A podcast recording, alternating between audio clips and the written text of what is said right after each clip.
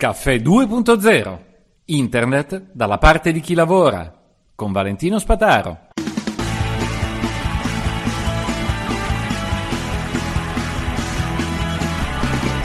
Buongiorno a tutti, puntata tecnica. allora, parliamo di database. Mm, quando usate WordPress, eh, il, il, programma per gestire eh, i contenuti su un sito, quindi quel sistema che vi permette di entrare all'interno di un software, scrivere le cose vedere queste cose che vengono eh, pubblicate su un sito internet con attorno una grafica, con dei software che fanno delle operazioni automatiche e che poi mostra anche i vostri contenuti. Bene, oltre a tutto questo, eh, i contenuti dove vanno a finire? Ecco, vanno a finire in un database il database in, con WordPress è molto complesso, molto articolato, permette di fare moltissime cose e sostanzialmente mantiene le prestazioni anche con grandi quantità di, eh, di informazioni dentro. Il database tipicamente è composto da tante tabelle, ogni tabella ha tanti campi. Quindi io posso avere il database il mio lavoro, all'interno la tabella calendario, tabella contatti, tabella appunti, eh, tabella pagamenti e per ogni tabella avere le informazioni che mi servono. Questa è la struttura tipica.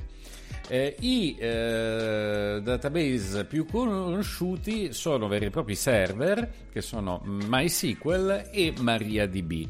Eh, su Linux c'è stato un trasferimento di massa su MariaDB, ma MySQL resta ancora più conosciuto. Sostanzialmente sono eh, due fork eh, e l'uno un fork dell'altro e, mm, e, sono praticamente identici con caratteristiche diverse.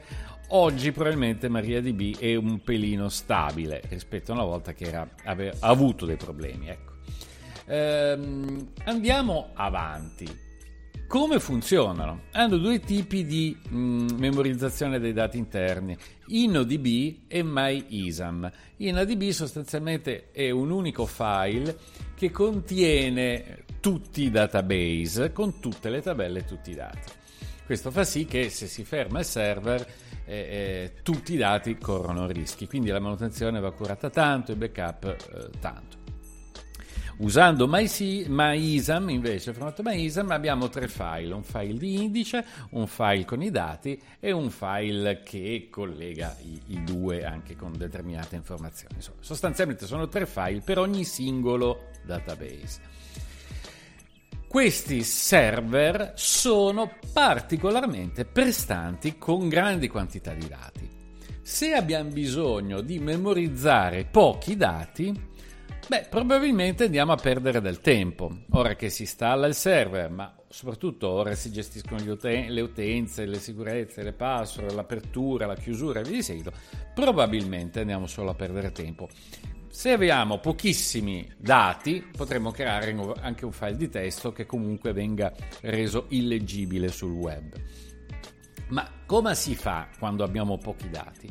Beh, eh, abbiamo sostanzialmente Redis che è un database che a me non piace per nulla perché non permette di fare nessuna operazione, proprio eh, coppia chiave valore chiave valore. Tu mem- memorizzi una chiave e assegni adesso un valore. Vuoi rileggere quella chiave? Ti leggi quel valore. Basta, semplice. Eh, ottieni quel valore per ogni chiave. Quindi non hai operazioni sofisticate. Invece, invece, invece, invece un eh, software che mi mm, una soluzione che mi è stata consigliata è SQL ITE SQL Lite. È una sola L ma eh, si legge così SQL Lite.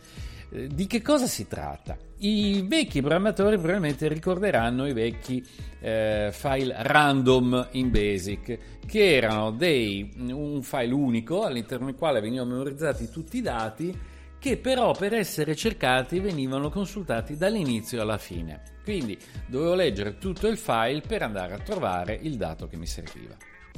Oltretutto erano tutti campi a larghezza fissa, quindi se dovevo avere un campo lunghissimo e ne usavo solo una parte, tutto quel resto era comunque occupato. Non ha questi limiti assolutamente SQL Lite e eh, pur avendo un unico file dentro ha un sistema di indici, di tabelle e di ehm, campi naturalmente, variabili anche.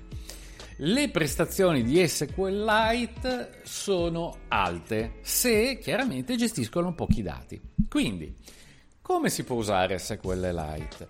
Sicuramente per quelle che sono le configurazioni di un servizio, di un'impostazione. Se noi abbiamo solamente 10 impostazioni, probabilmente ci converrà fare eh, in PHP soprattutto un, uh, un oggetto JSON e salvarlo in un unico file in JSON. Quindi diciamo abbiamo una decina di opzioni, le salviamo così, mettiamo tutto in un array, in un array tutte le opzioni e, e, e ce le ritroviamo uh, caricate scar- e salvate facilmente in JSON. Ma se cominciamo ad avere un po' più di dati, che so, cominciamo ad avere 100, 200, 300, 1000 dati, ma non tantissimi, eh, allora una soluzione come SQLite ha il vantaggio di essere innanzitutto universale perché è un, ser- è un modo di gestire dei piccoli database estremamente diffuso e utilizzato ovunque. È il motivo per cui molti eh, adorano Postgre, Postgres SQL. Vediamo se l'ho detto giusto, ogni volta mi, mi intorto. Postgres mi sembra. Vediamo. PostgreSQL. Eccolo qua. Eh, PostgreSQL è la versione totalmente free, più leggera di MariaDB o di MySQL più semplice dalle ottime prestazioni, per cui diciamo che la competizione può essere tra Postgres SQL e, e il SQLite. La grande differenza è che SQLite di solito è interno al linguaggio di programmazione, quindi non devo aprire un server esterno, mentre PostgreSQL è un server esterno che va aperto, gestito e, e, e interrogato, anche se più leggero di MySQL e se pur sempre un server.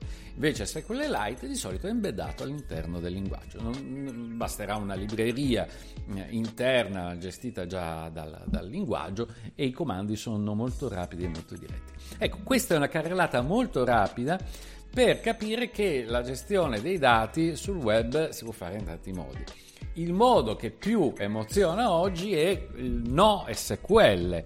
Eh, per fare un esempio, tutti citano MongoDB, che è un po' come Redis, quindi una coppia di dati. Ehm, di chiavi e valori, chiavi e valori, eh, pane uguale alimento, eh, arancia uguale frutta. Eh, il problema di questi no SQL è che non sono database relazionali, quindi eh, parlando con alcune persone dico sì sì va bene ma scusate io posso anche memorizzare i dati in maniera velocissima su un database NoSQL ma poi per estrarli e estrarli con un senso non devo avere comunque delle relazioni? La risposta è stata vero. Per le relazioni continuano a essere utilizzati anche i database SQL. Quindi MySQL MariaDB, PostgreSQL. Uh, questo è il mondo. Perché si va a utilizzare un database non SQL? Sostanzialmente perché è estremamente rapido, non fa altro che memorizzare una coppia di chiavi. Redis, quando si spegne il computer, perde tutto perché eh, è, è, fatto per funzionare esclusivamente in memoria. Attenzione, è disponibile solo per Linux, Redis. La versione per Windows è, è troppo vecchia e, mm, e, però può andare bene in quei contesti dove ci sono tanti aggiornamenti frequenti. Pensate a Twitter che ha una lunghezza massima in un certo numero di campi, eh, beh, si può gestire un database NoSQL in maniera molto efficace dando eh, e delegando poi il, il, mm, il compito di creare le relazioni tra i contenuti al database SQL che a quel punto potrà metterci anche qualcosa di più, ma nel frattempo i dati sono stati acquisiti, memorizzati. Ecco. Quindi dipende da quello che bisogna fare, non è affatto così banale.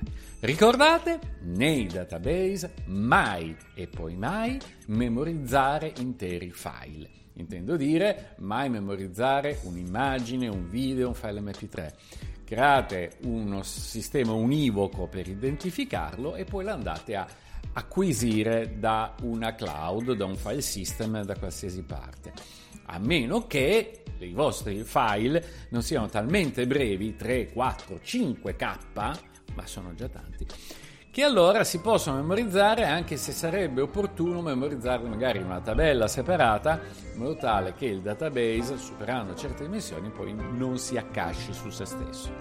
Caffè 2.0 Ecco, un po' come si va a scegliere il database migliore dal punto di vista del programmatore. Alla prossima!